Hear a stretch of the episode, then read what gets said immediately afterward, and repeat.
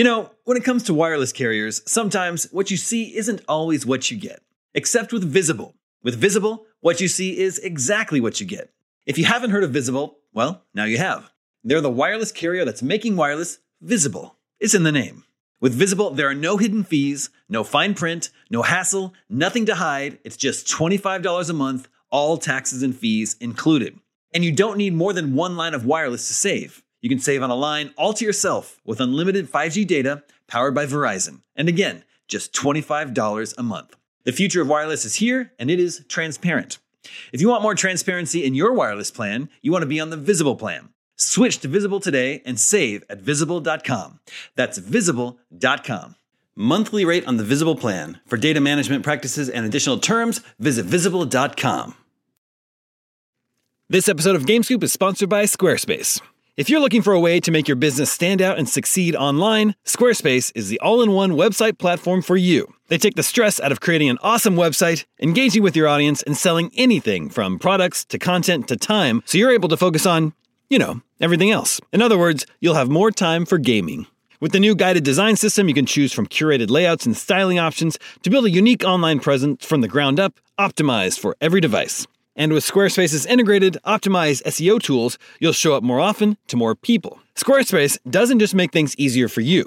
Checkout for your customers is made seamless with simple but powerful payment tools that allow you to accept credit cards, PayPal, and Apple Pay, and in eligible countries, offer the option to buy now and pay later with Afterpay and ClearPay. So whether you're just starting out or looking to expand your existing brand, be sure to visit squarespace.com for a free trial, and when you're ready to launch, go to squarespace.com/gamescoop to save 10% off your first purchase of a website or domain. That's squarespace.com/gamescoop for 10% off. Come, come, come, come get some. IGN Game Scoop. What's up, everybody? Welcome to IGN Game Scoop. I'm your host, Damon. I'm joined right now by Greg, Alfredo, and Hey, Justin. Scoop. We've got a really big show for you today. So big, in fact, that we uh, need to bring in relief relief guests to talk about all of our topics. We're going to be talking about the return of a classic 16-bit uh, cult favorite, maybe. We got to talk about the latest Nintendo news. But first, last week, late last week, the newest Call of Duty was announced. This year's Call of Duty it was actually leaked, as happens every year, as is tradition. it was leaked ahead of time. Call of Duty and Assassin's Creed. Call of Duty Advanced Warfare. Oh, that's really clever. I came up with that. I actually thought it would be better to show the actual full thing with the logo, but whatever. We'll go. Eric's a very busy man. Our, the guy who makes our art. This is what we got. So you'll just critique it now that it's too late to change it. We complimented it, you're still like, well, it's not as good as I wanted it, but Eric did all right for what he could do. yeah, that's pretty much some of it. Spot on, spot on. Call of Duty Advanced Warfare. We're seeing the trailer here. Uh, this is another sort of futuristic shooter that's going to be right. That your soldiers have these exos suits. You can jump high. They have superhuman strength, the sequel to Elysium. and it starts. Yeah, exactly. And it, it stars Kevin Spacey. Jack Bauer himself. Yep. I think for the first time, I'm actually going to play. for the first time in a long time, I'm going to play a Call of Duty single player game. Right. So you didn't play Ghosts. I haven't. It's, the thing about I think uh, with me and a lot of a majority of like Call of Duty players, like we're the kind of people, the hardcore, just the hardcore fan base. We get in, the first thing we want to do is unlock everything, prestige right away, and I feel like if they want those people to care about single player, then give us a reason why to play single player. A tie-in? Yeah. Like if I beat these levels, do I get you know XP towards my character? Can I prestige that That's way in quite some idea. way? That's a good idea. And is that is that a feature that they've announced for this, or is that just No, you? That's just me, just being hopeful. But what I'm saying is that I will now probably play the single player because, uh, you know, because of someone like Kevin Spacey. So your first reaction is positive. Yep. You're interested. One of our viewers wasn't so hot on it. This hmm. is Michael Jones. He writes- Michael Jones. He says, I enjoy Call of Duty, but with the Advanced Warfare, it seems like a Black Ops 2 reboot. Does Sledgehammer and Activision actually expect us to purchase this unoriginal storyline? Hmm. Yes, they do expect you to purchase it, and, And you probably you will, probably Michael will. Jones. I think, I mean, the way I look at Call of Duty now is the way I look at NBA 2K, or just like, it's going to be, you know what you're going to get. Same thing. It's just a matter of just like, all right, there's going to be small changes and variations. And whether or not, me personally, I think it's going to be good or not depends on how well the mechanics work, you know, that year. Right. Like, if they work well, then you know it'll be good like Black Ops. If it doesn't work so well, then a lot of people won't like it like Ghost. Well, yeah, but so you say a lot of people didn't like Ghosts. Uh, is it just Ghost or Ghosts? It's Ghosts. plural, right? I Yeah. think it's ghosts, Yeah. Uh, but we know now that that's the best-selling game on both the Xbox One and PlayStation Yeah. 4, right?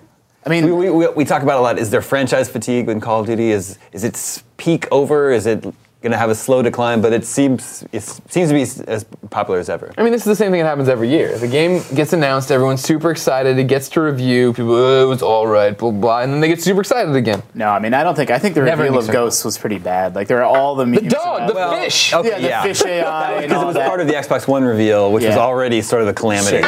Yes, but this, I think the hype level for this is already higher. I mean, Kevin Spacey's a huge deal. Like we've had big stars in video games before, and they do, they often do a great job these days. Like Ellen Page did a really awesome job in uh, Beyond Two Souls. Um, but like Kevin Spacey's an Oscar winner and an Emmy winner. Like he's an incredibly like one of the most famous actors in the entire world, unlike other people that do kind of video game work. Like, and he's also never been hotter. Like House of Cards is like the hottest thing on TV right now. Sure. Um, I think. Not even on TV. I think No, it's. I I mean, I'm totally, totally excited for it. Like it. it gets me hyped for it. I've skipped. What was the last Call of Duty I played? Uh, Black Ops One. okay. And I'm, I'm actually the opposite of Alfredo, where like I'll dip my toes into multiplayer, but I mainly just kind of go Yep. through the story and then that's all I do. And maybe I'll do you know whatever like 20 multiplayer matches and I've had enough. And so I'm totally down to like learn about his character and you know what their sort of Sledgehammer's vision for like the future world is. See, I'm the same way where I just jump in and play the story. I usually don't even turn it on. Maybe now that I'm a Titanfall expert, thanks to Alfredo, I will this time around to see if I can hang.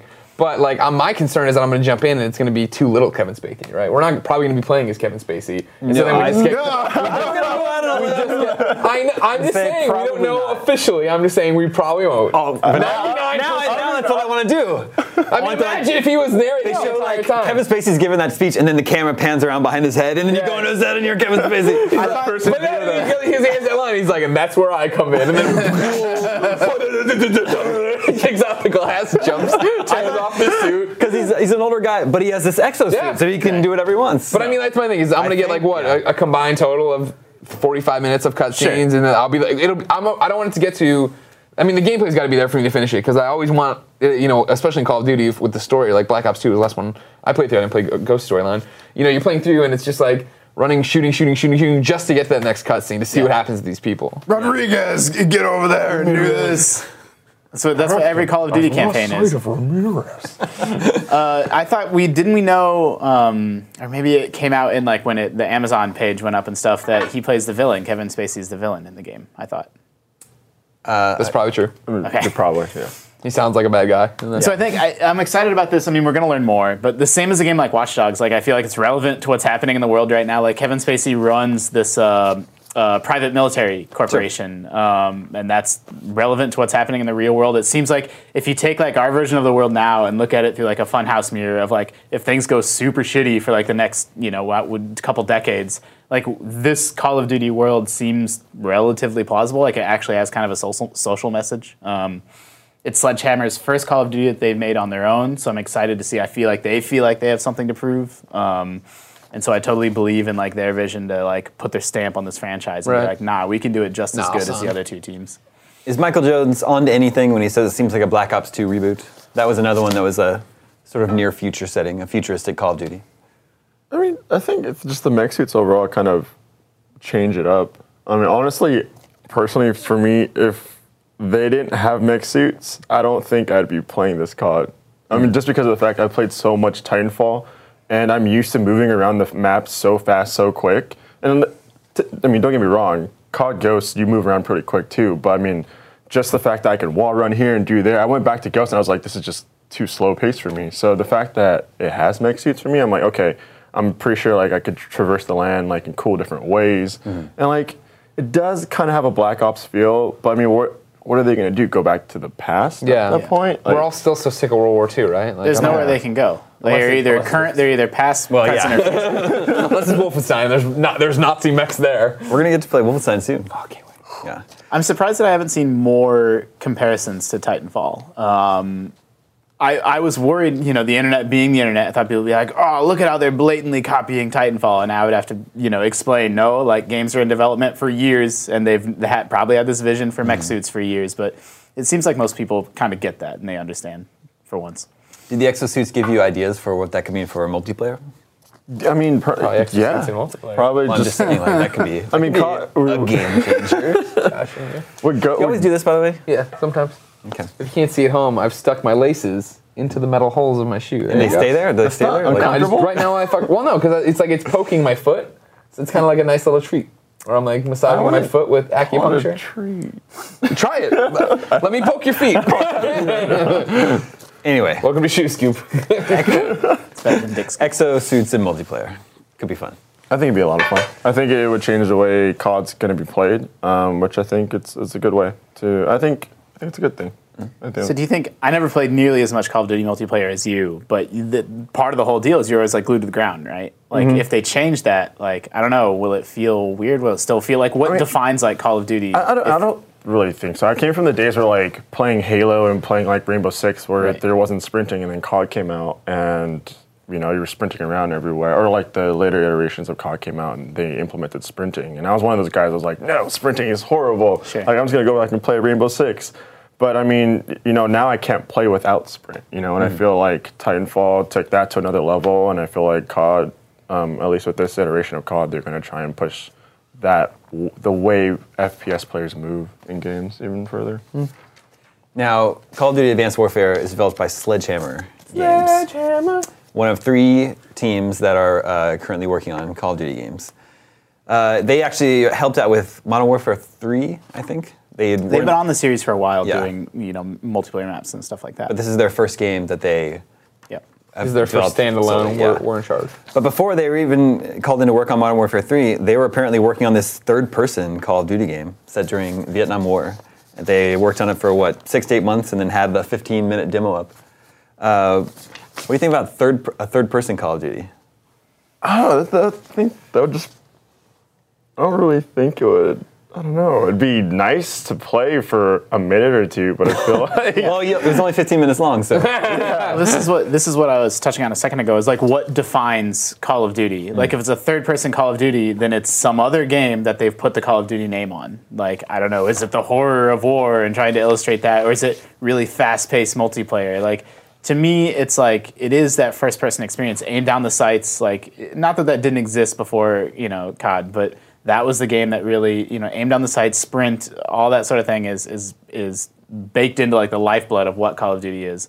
And a third person Call of Duty is to me another game that they're putting the Call of Duty name on. Yeah, hmm. I, I mean, just think about it. when you play like for like third person, like with Gears, you kind of just stand around a corner and use a third person to kind of peek around. I feel like it changed the way COD would be played too much. sure. You're not a big first-person shooter fan, Greg. Right, but third-person action games are usually where I end up being excited. And you're a fan of Dead Space. Yeah. And uh, the co-founder of Sledgehammer Games helped create Dead Space, and he said we were definitely going for some Dead Space moments in this third-person Call of Duty game. So A lot of worms coming out of the walls. yeah, I think so. Right. Yeah. Brutal dismemberments. Yeah. Well, sure, that could totally happen. I don't know. That could have been something that you might have been interested in. No, Yeah. I mean that was the thing for me when they were like third person. That actually was like, oh, okay, that would be more exciting. Instead of worms, it's Viet Cong. It's true. Busting out, you, just, you you can hear them. They're crawling through the walls. Yep. It's on a spaceship. Because it was some set reason. during Vietnam. Yeah, you could be down in the tunnels maybe. Yeah. I don't know. You could totally create some scary moments Yeah. out of that. I don't know. All right, so we're feeling pretty positive on Call of Duty at this point. the- This year's Call of Duty. Yeah. As opinion- always, can't wait to be here a year from now. You're like, well, it didn't pan out, but this next one sounds cool. I mean, for me, COD is just it's COD. It is what it is. I, I I know what to expect from it. I just hope the mechanics work really well this year. Okay. Mm-hmm. Today, do you like Titanfall more than Call of Duty? Yeah, definitely. Sorry, I'm not going to call it COD. I just I, I can't want get, it? I get behind that. What about your cod piece? That's a different thing. It's not a Call of Duty piece, although maybe it should be. Uh, so yeah, Titanfall, Titanfall over Call of Duty for you today. Yeah, definitely. Interesting. Well, we'll see if this year's Call of Duty Advanced Warfare can Change pull that. you back in. Yeah, we'll see. Uh, thank you, gentlemen. I'm going to dismiss you in just a Finally. moment. We're going to take a quick break. We'll be right back to talk about Nintendo, the latest Nintendo news. Right back.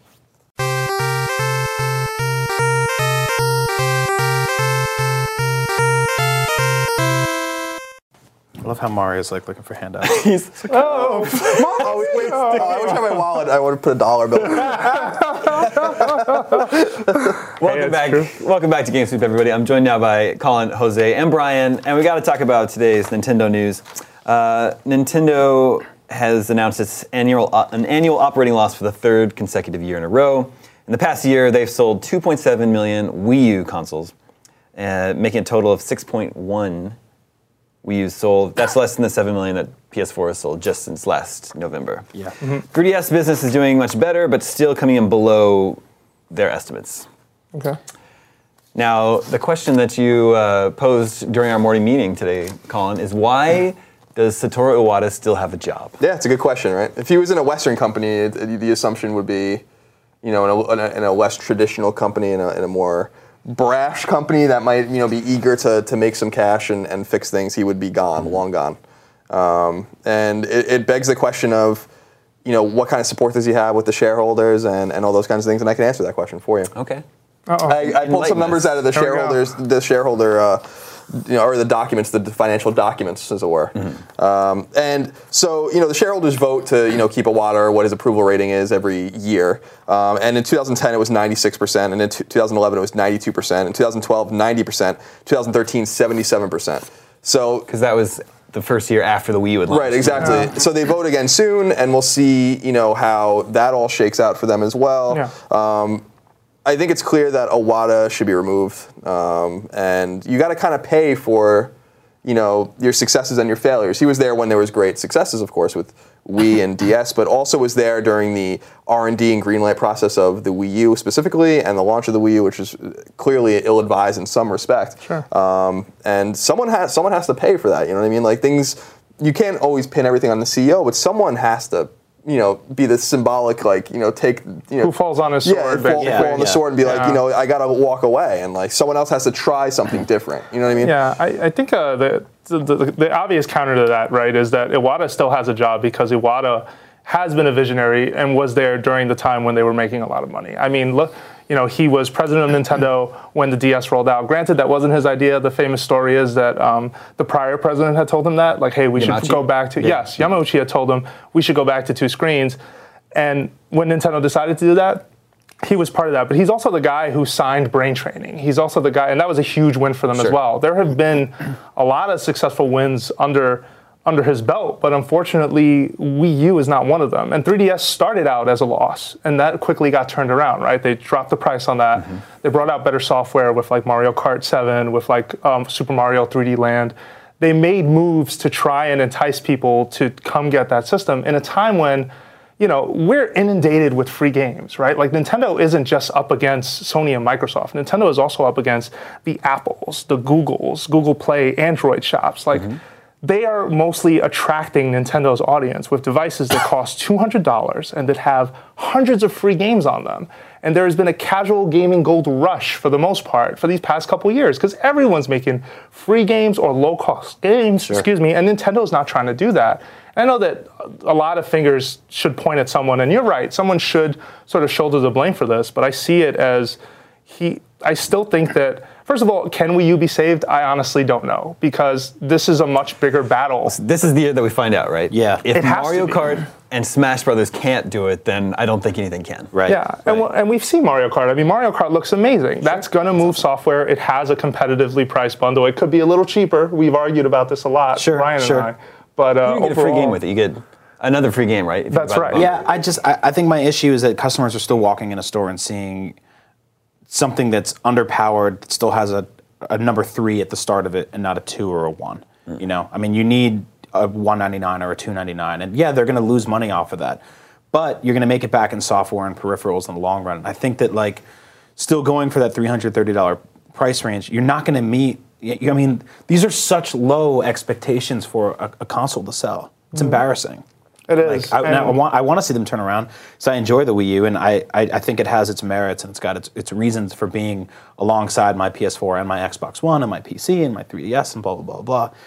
But there's a problem there. Like I've never seen someone actually a company come out and give such low expectations, especially off of the the success of the DS and the Wii last time around. Mm-hmm. Um, it's very strange to see, and I don't know if just pulling the plug on everything and putting out a new system is going to fix that. Like, and I think that's what a lot of people want. Mm-hmm. Yeah, that's a bad that's, idea. That's not going to do it for them. Because it sends you can't do that because it sends a signal to the people that your loyalists that bought your stuff that you don't actually believe in the product, and so you're going to abandon it early to try to get everyone else. That's right. And Nintendo already knew, you know, it, what's funny is that Nintendo had this blue ocean strategy, this this very famous like we're going to get everyone and saturate the market kind of strategy, and it worked. But like Jose said, like they were beat to the punch by all the the smartphone and tablet Well, after they manufacturers. won, though, right? But but but, but Yeah. in terms of sustaining it, because those people still, you know, the difference between a console like the Wii or and, and, and a phone is that you're always on it, or you're always playing with your tablet, or you're always reading on it, and it's, It's this an thing. essential device. Mm-hmm. Yeah. Exactly, and like you know, the Wii did sell a lot of hardware. The Wii also sold a lot of software, but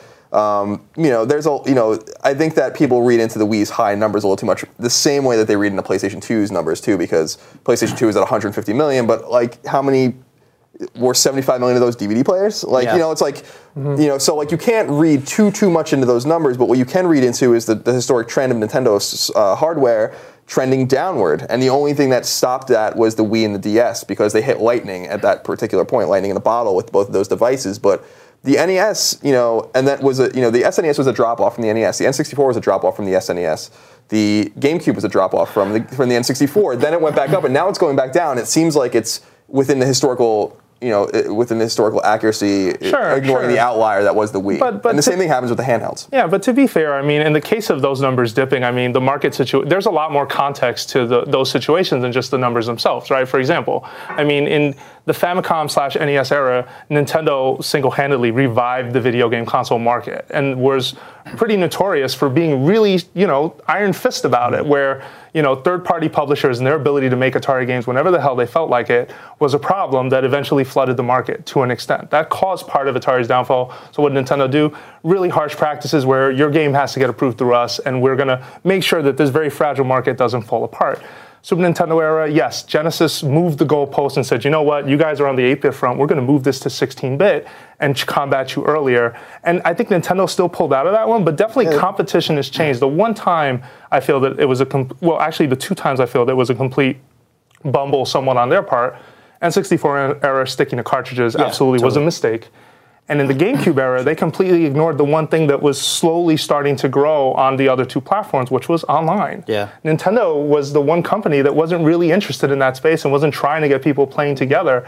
All the experiences were mostly local, have fun with friends on your couch, which has slowly kind of disappeared from everyone else's, you know. Right. Yeah, it was it was a very different climate. I mean, you talk about how well they sold back then. I mean, that was when people said people called video games Nintendo. Mm-hmm, You know, people said, "Oh, I'm my, my son's in there playing the Nintendo." No matter what he was doing, Right. he could be doing drugs. Like he's in there. Like that. Like, what a win in your industry. Like, isn't Um, Yeah. that like the the best thing you can do? Like Kleenex, Yeah. like Q-tips. Yeah. these are names of these are like these are brand names. They're not really the name of, of Band aids, right? Yeah, exactly. that's those are medical adhesive strips. Yeah. that's not hot in the No streets. matter what business, yeah, no matter what business you're in, like the Holy Grail must be like, we can just we got to get everyone in the world to call all these things our thing. Yeah, yeah, And that worked for exactly. Um, and there was no competition, right? So of course they dominated. And then once you started splitting all that up, then yeah, everybody got smaller and smaller pieces of it. So um, it's been strange to see that happen. That being said, at the same time, I really think that what happened with the Wii U was they took this sort of systemic psychological approach that was very different than the Wii. The Wii was about bringing people together. It was about getting people who don't play video games, bring them together in the same room with simplicity and elegance of handing them something that they could understand. The Wii U turned its back on all of that. It pushed everyone away. It gave one person one thing to hunch over that was riddled with buttons and had motion and all sorts of problems that w- were not there when you could just pick up a white remote, hand it to your grandmother, and be like, let's bowl. All of a sudden, all those people were pushed away. It wasn't about we, it was about you, it was about yourself. We you. Yeah, exactly. And that was a gamble. And they thought, you know, people are hunched over their devices. You know, this will get Yeah. them. But they were already least they hunched over different devices. They recognized that tablets were going to be a thing, right. Yeah. Which I Right. think they were trying to capitalize on. And they were also also kind of recreating the DS in your living room, the idea of having two screens, but they never really came up with a cool way to exchange Yeah. data or experiences between them outside of a party setting. If you played something like Nintendo Land with friends, you had a blast. If you played other games for the most part, like maybe Game and Wario, even though that was sort of a weird standalone experience, if you played with other folks, you had a really good time. Sure. Um, so that's been pretty much their struggle is, hey, we have this tablet, we have these ideas, and it, it kind of, for the most part, stuck to Nintendo's philosophy of making hardware, which is, you know, use something that is not super expensive or super sort of costly for us to make, put that out to consumers, and then have a nice price padding in there so that we can make money off of each unit we sell rather than selling every system at a mm-hmm. loss, which is what most hardware manufacturers do for the most part, right? They say, we'll make it up in games. Nintendo never really followed that approach. Now they have to because they have to put the cost down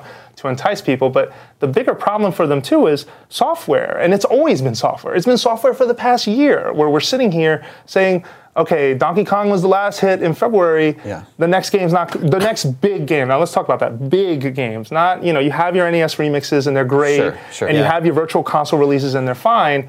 But you don't have a lot of software and you're not cranking them out fast enough. And that hurts. You know, Yeah. you have people's right now. That's sort of happening a little bit with Microsoft and, and Sony. A little bit. I mean, big game releases. There's sort of some space in between them, but um, that's typical of the first year cycle, right? For any hardware. Whereas this is year two. This is year two. Yeah, and I, and I think what U, Nintendo lacks, which I think is a huge mistake, was not only the obvious learning curve of and the, the growing pains of developing HD games, which is obviously something that Microsoft and Sony and their studios had already dealt with, and all Sure. the third parties already dealt with and knew, um, and that's hard, and that and that takes time, and, and they've admitted that that's that's that Yeah. came back and bit them in the ass because they weren't ready for it. But I think it's more than that. I think it's that yeah. I don't think that PlayStation or Microsoft or, or Xbox have more exclusives. I don't think that that's actually true in terms of AAA exclusives. They don't. What they have are third parties that Yeah. fill in all of the gaps and right. downloadable indie games that fill in all the gaps. And Wii U doesn't have that, and Yeah. that hurts. You know, I was reading you know their financials, and actually Wii U has a really strong attach rate. It's over five. That's really really good for a system that's not selling well. That means that people that have have uh, the hardware want to buy games. Yeah. And you need to give them the games, and they can, like you said, make up the cost of maybe dropping the price on the back end and, and save their financial situation. Um, you know that can be that can happen, but you need to provide them games. And you were talking about yeah, the, the NES and the SNES had great quality control with third parties and, and really strict relationships, the five cartridges a year kind of thing going on that they had with the NES. But they never ever ever came back and figured out the third party relationship. The last time that they had a really strong third party relationship was GameCube in the beginning of the GameCube era. Yeah. Nothing since then. Um, and then they did in the Wii with a bunch of shovelware, but nothing anyone really wanted. And they, you, you have to have that. You have to engender that, or no one's going to want to, like, you know, really buy your system because. What are they going to play in between Mario? You know, Sure, like yeah, everyone that's wants to play Mario. Mario's excellent. You know, Mario's sales uh, on Wii U are actually extraordinary. Yeah, Um, yeah. The attach rate there is huge. It's only like Which Mario? uh, Uh, 3D World. remember? 3D. Or no, no, the for the, the Oh, one New before. Super Yeah, Mario Brothers so- U? Yeah, Okay, just checking, Yeah. New Super Mario Brothers U. Like I think only twenty percent or so of people that own a Wii U don't own that game. Right. That shows that people are actually like uh, you know attached to the, this first party and Or and they really- bought it with a bundle with that coming in, and I'm Sure. sure, that that's part of it because that became a bundle later. So I, I mean, Sure, I for honestly think it's too late to, to to mend the bridges with all the third parties, and I think the third parties aren't interested in creating new experiences on last gen hardware. No, not at And all. I think that they're not especially interested in doing that if Nintendo themselves are hesitant to lead by example and say this is what this can do. They haven't done that. I mean, we Well, they- talked about They kind that. of right? are with Mario. I mean, if With you're Mario Kart? pu- pure graphical quality, I think with Mario Kart they are proving that. Jose, that games can look. We really know good. Nintendo knows how to make pretty games. We Yeah. know that third parties know how to make pretty games. That's right. We don't know that Nintendo knows what to do with this giant thing in my hand. Okay, but that's besides a completely pause different menu. problem. That's but a- I No, agree that's with that's you. the whole like. That's why a would huge I? bu- problem. That's a huge problem, and it's the same thing with the 3DS, where you know for years the DS was about dual screens. Mm-hmm. 3DS, no one cares about the bottom screen. It's mostly just a big picture of a mushroom now, or a pause button. Sure. Well, especially you know, Donkey Kong Country is one of their flagship titles, right? Yeah. Uh, what's it got on the bottom screen? Nothing. It's No, blank. for sure. And there was a time where, when, for example, in the D- early of the DS, early part of the DS's life, publishers and developers were trying to fit every little gimmick they could, from mic blowing to tapping the screen to all this other stuff. And that slowly went away because Nintendo said, "Just make a great game, and Sure. we'll figure it out."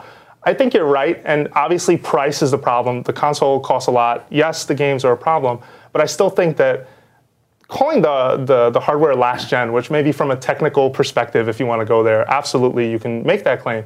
But we're half of this, more than half of this room is playing Mario Kart. Do you guys think that game does not look good by No, I- today's that's, standards? It that's does. not even in question. absolutely though. amazing. That's not in question. So it's possible to make games that look really good on there. They just need to entice people to make games, and they also need to churn out games that they're making faster. Well, if they ha- Smash Brothers slips into 2015, that is bad for business right now. Bad for business is, is a third party developer saying that this console does not support our vision. Which is what happens when they go, here's our new Batman game. It happened with it Batman. won't run here. Here's the new Tomb Raider. It won't run here. Like you're running into all these walls constantly, and no third-party developer is going to say, let's scale back all of our assets and our vision. Let's make the worst version of this game possible and put it on the console with the, the smallest install Sure, base. but Like, that it's ties difficult. into what we were talking about with GameCube a minute ago, where Nintendo has kind of ignored, uh, for a while, ignored the way online was headed and the way sort of games were getting made. So third parties were kind of looking at them like, well, if we're making a game that's a standard for the other two platforms and yours is different, how does that work? Sure. I completely agree. That was a lesson I think that definitely got learned during the GameCube era. Yeah.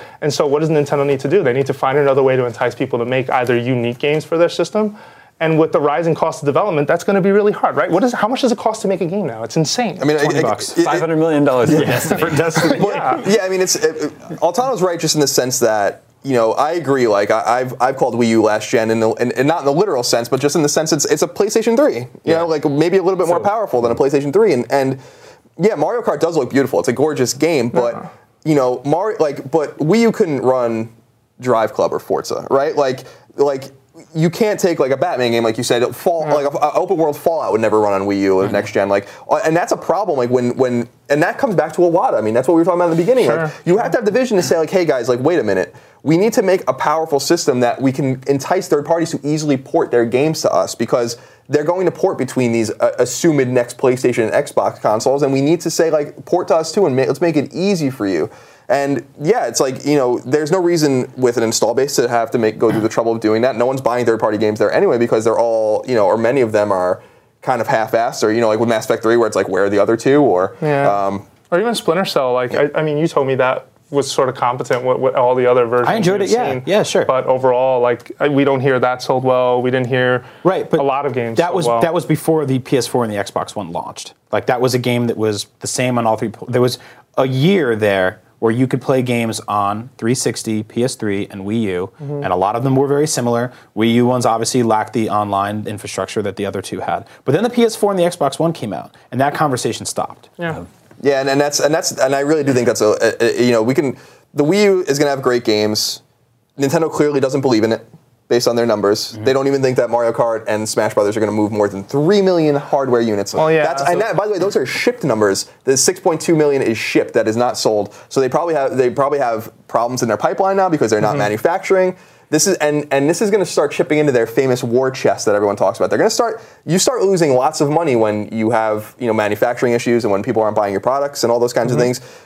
You know you got to be careful, and that's some, that's got to fall on someone. You So know? if they don't, but if they don't believe in the Wii U, what do they believe in? What's what's their next move? What's the plan? I think they make. I keep saying, and I've saying, I've been saying for year, they make a hybrid handheld that can connect to your TV. I mean, they, ha- they and it has to be powerful, and they have to. And they have to do that.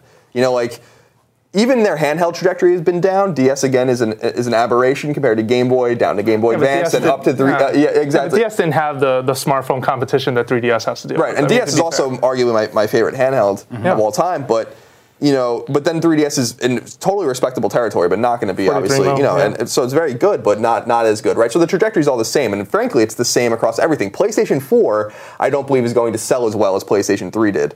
You know, um, which didn't sell as well as PlayStation 2 did. So like this is everyone's PSP and Vita. It's the same thing. Yeah, totally. You know, this is where we are now, um, and I, I agree with what you're saying about this this uh, this hybrid device that we've all been asking for for years. Because I really feel that the, the number one reason for it is that they're splitting all their views right now. Like right now, if I want to play Mario Kart, but all I have is a 3DS, I can't. If I have uh, a 3DS and or, or if I have a Wii U and I want to play uh, Link Between Worlds, I can't. I mean, as a Nintendo fan, you've been required for the last 10 years to own two devices that you're constantly jumping back and forth on. And they expect people to do that. But they also expect that their audience is young, and a lot of people can't afford both of those worlds. So I think that you you ditch the arms race, you get out of the try to making the best looking things ever. You make one thing that you can take on the road and you can plug in your TV that has the lineage of all Nintendo games on it, classic, and then you have all the new stuff that's coming out. You, you pick a line where you stop, you say goodbye to third parties forever, and you go, this is the Nintendo box. Good luck. Yeah, but a, but a hybrid, I mean, I definitely like the idea that folks keep tossing around about this hybrid device, and it would be completely different from the other two, which at, at the end of the day, that's what they need, right? And their portable business has always done better, at least for the past three generations, than their home business. Yeah. Um, however, what is that thing going to cost? I mean, if this thing has to output to a 1080p 55 inch television.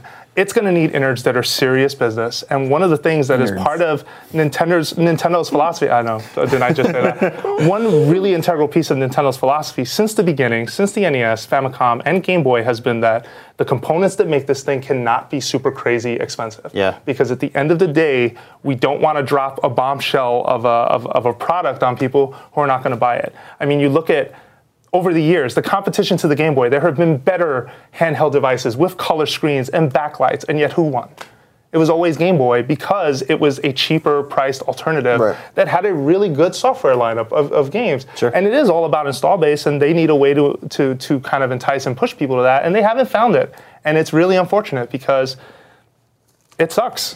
you know, like honestly, Nintendo, we expect better from Nintendo, and That's the that's know, the disappointing thing is that we, we we need better from them, and that means they need new leadership and they need new vision. You know, and I think the new vision should be we need we need powerful hardware, and, we, and you're going to spend. You know, you're going to spend money if you want to play Nintendo games. We're going to give you something that makes you feel like you're playing. You know, a next gen game for once. You know what I mean? Because like we've always, like you said, like you know, is even like with the Wii next to the PlayStation 3 or the Xbox 360, it was like when I'd go play Super Mario Galaxy, it was like, this is an amazing game. You guys can push this hardware. Like you were saying with Mario Kart, like you guys can push this hardware. Yeah. Um, so imagine what they can do with current gen hard, like real hardware. You know what I mean? And like to just say like, you know, maybe we have to slant a little older. Maybe we have to, you know, go a little more boutique. Maybe we have to, you know, do things differently because what we're doing right now is obviously not working. You know, Right. and like someone needs to just say that they, you know, Nintendo has things the other their competitors don't, which is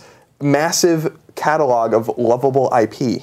And like and people will go to play them on pieces of hardware that they believe in. No one believes in the Wii U, you know? Like because because and that's just the fact of the matter because it just seemed like it, it didn't belong, right? Like it was like the Dreamcast kind of. And I love the Dreamcast. I was there nine nine ninety nine when it came out. I bought it, but it was kind of like this this halfway kind of step, and everyone's like, no, like we already Yeah. we know that on the horizon, like the other two guys are going to have something better, and and, and they did, you know, Yeah. and like so you like they need to. It, it was it, it, was- the, the whole Iwata mentality of like retreating from E3 last year. No, fight. You have to fight. You know what I mean? Like, mm-hmm. show why you believe in your products and stuff like that. You need someone with that mentality because this passive stuff is not working for them. This sticking by Wii U and not getting rid of the tablet, which they absolutely should. Just get rid of the tablet. Mm. You know what I mean? Like, it'll make the console cheaper. And you know, if, if you believe in the whole like price point and, and install base, you have to do things like that. You need someone to make difficult decisions. Yeah, but that, you that have to get- gamepad's such an important part of that strategy, man. I think they just have to make it smaller and make it cheaper. Like I don't know if you have to get rid of it. I don't. I don't. I don't know. I think. I. I, I think it's the. It's the least. That's the necessary majority of the way you play Wii U. It is. All you tell me is I play Wii U while you know my girlfriend's doing X, Y, and Z. Right? Yeah, yeah, it's great, and I love doing that. But if I had to play it like my PS4, I'd bite the bullet and find time for it because it's just like you know. I feel like if that's what's if that's what's keeping me there, but it's keeping millions of people away, then let's bring the millions of people in. Yeah. You know. Yeah, make it make I it the other way. Like with Vita, you know, very few people own Vitas, eight or nine million people. But if you want to play Vita like you play your Wii U on the tablet, then go buy the Vita. You should they should just do the same thing with the tablet. Just be Sure, like it's just it there. And Yeah, make it optional. Yeah, Yeah, totally. No, I, I can see that. Um, there were some of us that say, oh, clearly, I think one of the lessons here too that we're dancing around, but we haven't said yet, is that Nintendo bet on last gen hardware and lost. They thought adoption for these next gen systems They've was going to be a lot slower. Two generations in a row. Yeah. Yeah, they did. Last generation, they did the same thing and they won, right? Because it was not just, it was a very simple concept and flat screens were a crazy amount of money. So it was like, well, who's going to buy, you know, these consoles when they cost $600 and $500 to get? And it was a safe bet and they became the second console for the home. At $300, they can't do that. Nope. Well, I would not want to be Iwata right now. Going to work every day for him must be very unpleasant. Yeah, I mean, I can't. Sure. I mean, I can't. I mean, honestly, like I, you know, I can't imagine he lasts. Like, there's no like, I, you have to, you have to make a change. You know, you have to have some like before you start the next R and D cycle, which I'm sure they're already really in of like the next whatever they're going to release. Mm-hmm. You need someone there from the beginning that's saying like, this is my vision. I'm going to take responsibility for it. Well, they are talking a little bit like that. I mean, um, I want to say in January, whenever their last big meeting was, uh, one of the takeaways too was that we're bringing together our our sort of our handheld team and our home console team. Like we're going to have them talking because right now, in order for a game to exist on 3DS and on Wii U, it it exists in two completely different worlds because the architectures are so different according to them. So something that would kind of when they look at tablets and you see how an iPad is no different than an iPhone, they're looking at that and going, hmm, we need to be able to do something like that. So maybe this whole strategy and this whole thing that folks are hoping for, the hybrid device is real. I hope it's real. I hope so, But too. it can't be super expensive and it can't be something that's going to be an inconvenience because I think as much as I, I love my Vita and it's technologically capable and games look absolutely amazing on it, but why are people not buying that when it is such a high tech powered device? Right? What is the reason for that? I think Games, the lack think. of games on that. Yeah, and I- So same thing? Yeah, yeah. I, I think it's I think it's games, and if the price is more reasonable. I mean, Vita's Vita's a, a, a failure. You know, like and and that- and like I, I like it, but it's it's not what it could have been, and and that's that is what it is. You know, Sure. like but. I I think you're, you're right in the sense that like 3D like 3DS and Wii U should have been designed with each other in mind, just like the Vita was designed with the PS4 in mind. Yeah. And and you know, so at least they can talk to each other. The fact that you have to like rebuy games and there's no they- they're not networked together. There's no like you don't have a username that you can go onto a store and Yeah, buy but the, and pull PS4 is barely talking to that thing. Come It on. talks to it. It talks to it fine. I play. I play games on my. no Vita. one's listening to that conversation. Yeah, but but it's important to people to say like if I play a game on Vita, I can go and play it on you know most of these games are cross buy. and that's great, and that's something they need to adjust. That's what I'm saying, That's like- something they need. They absolutely need to adjust, so I don't keep buying Mario. That's what. That's exactly what I'm saying. Like when you But- buy a game on Vita and it's on PS4, it, you get them for free almost every time. You know, Yeah, that is like, a sweet deal. And not, not even the off-screen stuff. That's that's one thing. But I'm just saying, like you can. That's that's next gen thinking. You know, it is, like it is, but all the sales in the right. world for the PS4 right now are not helping the Vita. So there's there's a conversation block. Well, it, it, it's, a, it's a bit of a different conversation there, right? I mean, because you're dealing with a device that costs a lot more as an accessory versus, like, again, having these two, like Wii U and a tablet together. But again, they still haven't figured out the tablet. They bet on last gen technology. Like, we're hoping to see a win here. E3 could have some really cool announcements. That's the thing, yeah. And- E3 is just around the corner. Yeah. Even today's they Pokemon. can show something Yeah, to even today's to- Pokemon announcement was kind of a smokescreen, right? It's like, hey, our, our Sure. forecast is low. By the way, Pokemon. Well, and then everyone that too, yeah. stepped back too. Pokemon's the best-selling game on 3DS. So Yeah. Yeah.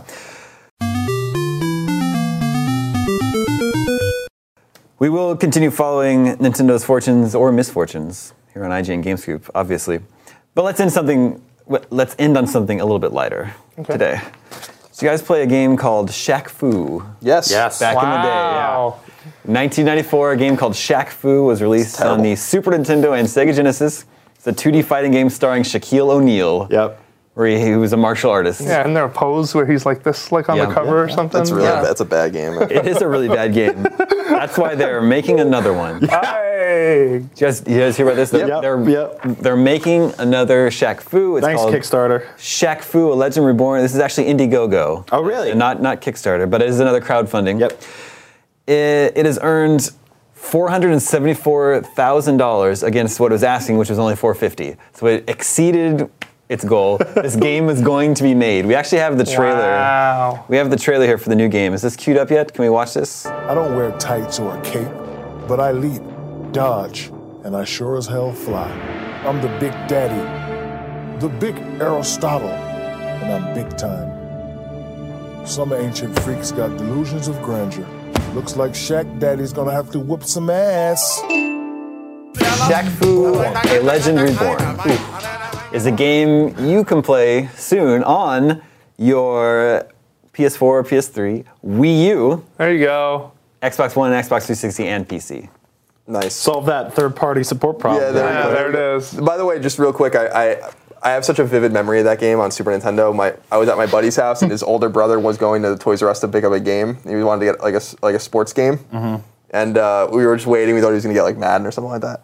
And uh, he came he came back and he came back with Shaq Fu. Here it is. You And uh, and we were and I, I remember my friend flipped out on him. We played it for like ten minutes. We like he like lost his mind. I, I'll never I'll never forget that as long as I live. it was a bad game, but I was like the animation's better than I remember. The animation's actually Yeah. pretty good for the for the day.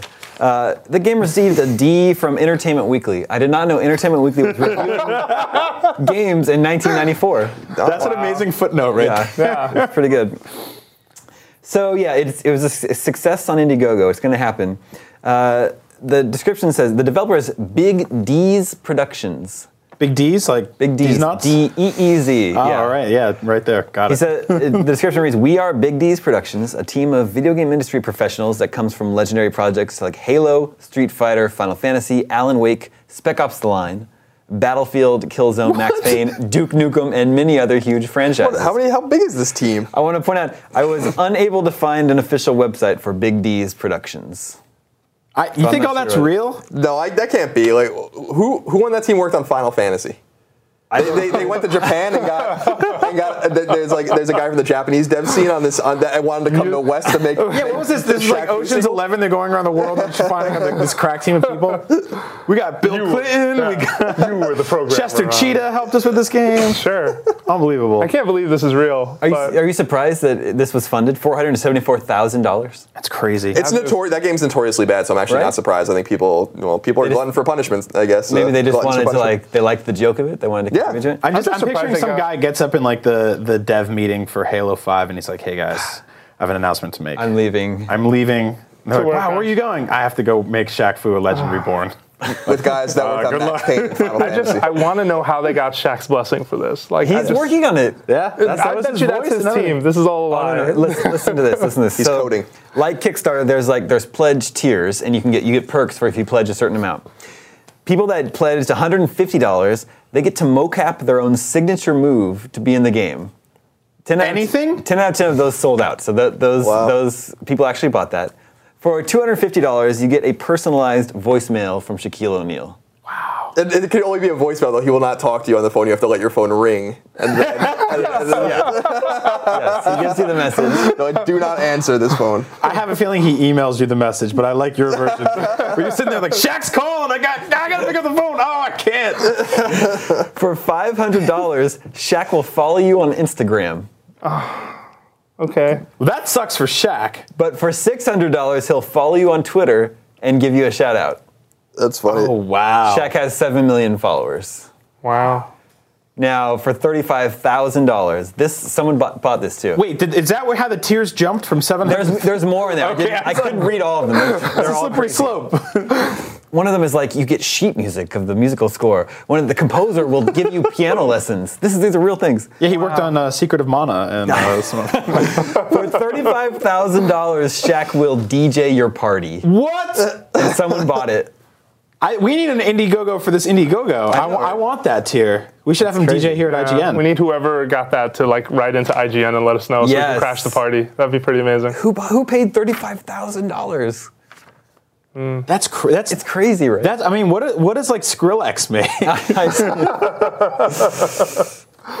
I didn't know Shaq had chops as a DJ, so I, I wasn't Yeah, that of too. Wait, Yeah. didn't he have an album? I'm trying he's to think. He's been a, he has he's That was a rap been a rapper, uh, right? yeah. He's like Yeah, at least yeah. a, a couple rap albums. He did a song with 311. yeah. Shaq has a laptop. Shaq has a laptop and an iTunes gift card now. That's probably what you're getting for that kind of Anyway, I love this story. I That's think a it's pretty amazing story. I think you're right. Now, Colin, you're not a fan of crowdfunding. No. Why is that? Oh dear. Ooh.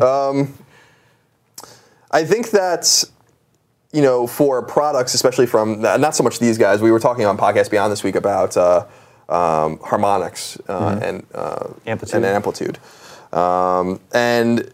I was talking about like I feel like it's kind of predatory in a way do, for big studios like this to do this to people because they're basically foregoing like the usual route of getting capital from a publisher or from an, an angel investor or something like that, and they're saying like, give us your money and we'll give you the game, but then we make all the profits and we take none of the risk. Um, and I think that's wrong. I've been saying that for years. You know, so I, I just think I think it's I think it's messed up. Did you hear the first uh, consumer protection lawsuit over Yes. crowdfunding Yeah. Kickstarter is, is Yeah, I saw it in Washington. yeah, something, taking right? place in Washington. Uh, the suit alleges that an Ed Nash and his company Altius Management failed to make good on a successful Kickstarter campaign for Asylum playing cards. They were asking for $15,000. They raised $25,000. They collected the money and then didn't deliver the cards or any of the various backer rewards. Shocking. Yeah, that was a horrible story, by the way, because like constantly the guy would just put up these long things. It was just like, hey, you know, things are really bad, and people are like, I don't care, just give me the cards. Like mm. it's Yeah. it's kind of ridiculous. I think it's a way around. A couple years ago, the whole humble bundle thing happened, right, and it, and it blew up really big. And I remember some big publishers wanted to get in on that. And everyone was like, You're like, no, you're not, that's humble. Yeah, that's not- You're billionaires. what this is all about. But now Kickstarter, they can kind of just be like, oh, we're doing a Kickstarter. Don't worry. It's one of our smaller teams and blah blah blah. Like, I mean, doesn't Harmonix have all that money from making billions of dollars for years. Yeah, I mean that, Um, that's the thing that I'm just distressed about. I think it's cool for little guys to do it, and I like that it tests the market and see, you know, kind of prods the market a little bit and see, you know, Mm-hmm. you're, you're interested in this this niche product. I just, you know, we were on Podcast Beyond. We were talking specifically about Oculus, and like I think that what happened with Oculus and Facebook is like me- like really messed up. Yeah. you know, like I, It was a I Kickstarter, and then they got bought by for two billion dollars. Yeah, what Yeah. probably happened? I mean, the, the order of operations with that is that you know they had you know probably a small angel investor that gave them a few million dollars, right? And then they needed to make units, so they went to Kickstarter and got you know whatever they got, twenty million or whatever. The, I don't know what it was, and that attracted two rounds of capital investment from venture capitalists. So already, like they were like, we aren't going to take any risk, and you guys can prove that you want it, and then we'll use that to get more money from capitalists that will now own Yeah. part of the business. Yeah. Then we are going to sell it to Facebook, you know, and make all of that money. And it all started on Kickstarter with people being like, Sure. you know, I want, I'm just interested, and I just think that's messed up. I, I like the idea of selling equity in something instead of selling the product itself before it's out. It's not a grant. It's not. People are like, it's just a pre-order and stuff like that. I'm like, if that's the, you know, if that's the way you feel, that's fine. I'd rather big publishers take the risk. Um, and say, you know, we, we, we're going to fund this game, and then if, if the game's bad, then they lose. Yeah. Yeah. You, you don't lose. Sure. I, I think though, Colin, I th- one of the problems with that though is that big publishers like are really quick to shoot down ideas. Like take a take the last um, oh god, they're right down the street. Uh, developer Tim Schafer's company. oh, Double Fine. Yeah, Yeah. Take Double Fine and how like point and click adventure is like a, has gone the way of the dodo for the most part, right? And that game, granted, it did change from what it was originally Age. supposed to be. Yes, Broken Age was supposed to be you know sort of you know a complete game, and instead it got changed down to episodic because of the scope and scale had changed. But regardless, that genre is not in vogue, and a publish a lot of publishers probably slapped that idea down before. Kickstarter was able to come to that project's rescue. And something like Amplitude, like I'm just surprised they went to Kickstarter because we didn't we get a form of Amplitude in the last Rock Band? What was the last Rock name? Band Blitz? Yeah, Yeah. Rock Band Blitz was sort of Amplitude-esque in a way. No idea how well that sold though. Mm-hmm. Yeah, and, and Yeah, and that's the thing. You're right. I mean, it, it, it's a good test bed. It's a good. It's an interesting way to see if people want games. All I'm saying is that you kind of have to ask yourself if, you know, even it, you don't have to have a publisher. You just need capital. You don't need a publisher to publish indie games and, and downloadable games on, on the consoles. You know, like, you know, not anymore anyway. And so like. It often, I often ask myself questions about just the general market about like if you can't raise fifty thousand dollars to to make a game, like does the market want your game? Mm-hmm. You know what I mean? Mm-hmm. Like and like and yeah, maybe a niche wants your game and that's fine, but then like it, it, it, it circumvents the whole system of like you know investment and risk. Everyone always says you know it's free market capitalism, and I always you know I, I talked about this on Beyond, and I'm like no, it's not. It's not capitalism. It's free market for sure, but that's not that's actually inherently not capitalism. So. Um, you know, it, I just feel like it, the system's destructive. I feel like it's going to implode in on itself in the next couple of years because um, people are becoming privy to this thing. That the whole backlash with Oculus was extraordinary, and like, and people were mad for the reasons that I've been mad for a long time about it. You know, and, and it only took that much money for people to, to pay, you know, to pay attention to it. But I think even small amounts of money, if if if, if, if an indie developer is like, we need hundred thousand dollars. I think the cooler way to do it would be like, listen, we're going to sell 50% of this comp- of this game's equity at $10,000 a share, and you can own 5% per $10,000. So but help us out. And you'll get a copy of the game and all that too, but you'll get some money back if it works, if you believe in it. I think that that's, that is the future of crowdfunding. You know what I mean? Not, you know, this whole thing where it's like, give us your money and and here's a- some art. So- and you Until know, Facebook Yeah. buys us. The thing that I do like about it is that it makes things possible that just Yeah. wouldn't be possible under uh, traditional uh, publisher like you know models. For instance, a game, a beloved game from my childhood, Shadowgate, that I played on the NES, ha- has a reimagining of that game has been funded on Kickstarter, and it's actually going to happen now. It's like coming out this year. We have a trailer for it here. That if uh, Rancy can cue it up. But Shadowgate was a, pl- a game I played on the NES, another point-and-click adventure game that I loved. It's one of my favorite games of all time. You have good taste. no, it, it, it is totally cool. And I also want to be clear that two my most anticipated game right now is Shovel Knight, and that is Yeah. that is a that is a Kickstarted game. Also, Mighty I'm- Number Nine. you Yeah, and Mighty Number Nine. that. I'm I'm super convinced Mighty Number Nine. A publisher would have picked Mighty Number Nine up, um, but.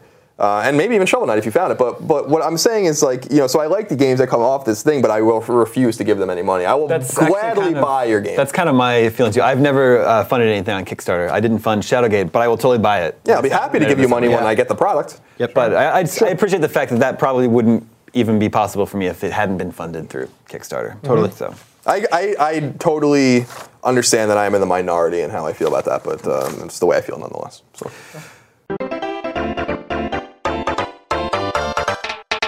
We're just about out of time here. Before we go, let's check in with the listeners really quick. Listeners, remember you can always reach us at the email address gamescoop at IGN.com, just like Drew Ritchie did. And Drew Ritchie is really excited about Mario Kart Ocho. Oh, there we go. The Ocho. He says, My most formative years were spent playing Mario Kart on the N64. I played it so much that I feel it held me back in other areas of my life. I have no regrets. now, the last eight years of my life have been spent in a torrid love affair with my PS3. But I'm afraid all good things must end, and I have moved on to a younger, slimmer PS4. My PS4 and I are still in the honeymoon phase of our relationship, so I feel a bit guilty that my eyes are straying towards the new Mario Kart 8. It's like a love for my past has presented herself to me with a new nose job and silky hair. I'm seriously considering buying a Wii U bundle solely to play Mario Kart 8. My question is, which controller do you plan on using while playing Mario Kart 8? It's a really well written email. Yeah. It's Drew Ritchie. It was I. Very nice, It was like a romance novel by the Yeah. end there. Yeah. What, so what are our options? Gamepad? Wiimote, nunchuck, Yeah, we pro wanted to try controller. Pro controller, old pro controller. Yeah. Yeah, the one that was tethered to the to the Wii remote. Um, Yeah, I, I, I like the um, the new Pro controller. Is my is my way to play that game. That one's fine. Yeah. I was playing with the gamepad or the Yeah, that works too. the other day too, and that was fine too. Yep. Yeah. Yep. Uh, my my way to play right now is, and most of you guys may laugh at this. It is uh, Wii remote and nunchuck. and the it. reason, Hate it. I know, but the reason. So I like to get comfortable when I play games and just kind of sit however I want. First of all, second of all, is because the look back button is on the C button, the small circle button on the left nunchuck. And that is the easiest way to peek back. On the other control setups, you have to hold A for acceleration and then just like lean over for the X, which Mario players, which everyone here is, Yeah, are like used running to and doing jumping stuff like the same that, like time. running and jumping. Yeah. But I'm not doing that in Mario Kart. Like I want to be able to peek back quickly and then go do You're what I'm paranoid. doing. You have to be. There's turtle shells flying all over the place. you know?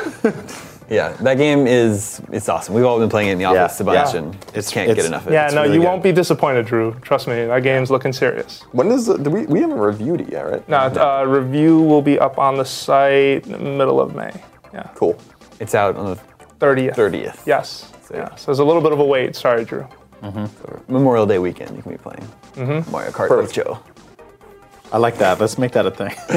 Word. All right, I think that's all the scoops we have for you this week. Thank you, Colin. Thank you. Thank you, Jose. Thank you, Brian. My name is Damon. Remember, you can always reach us at the email address gamescoop at IGN.com. And we're out.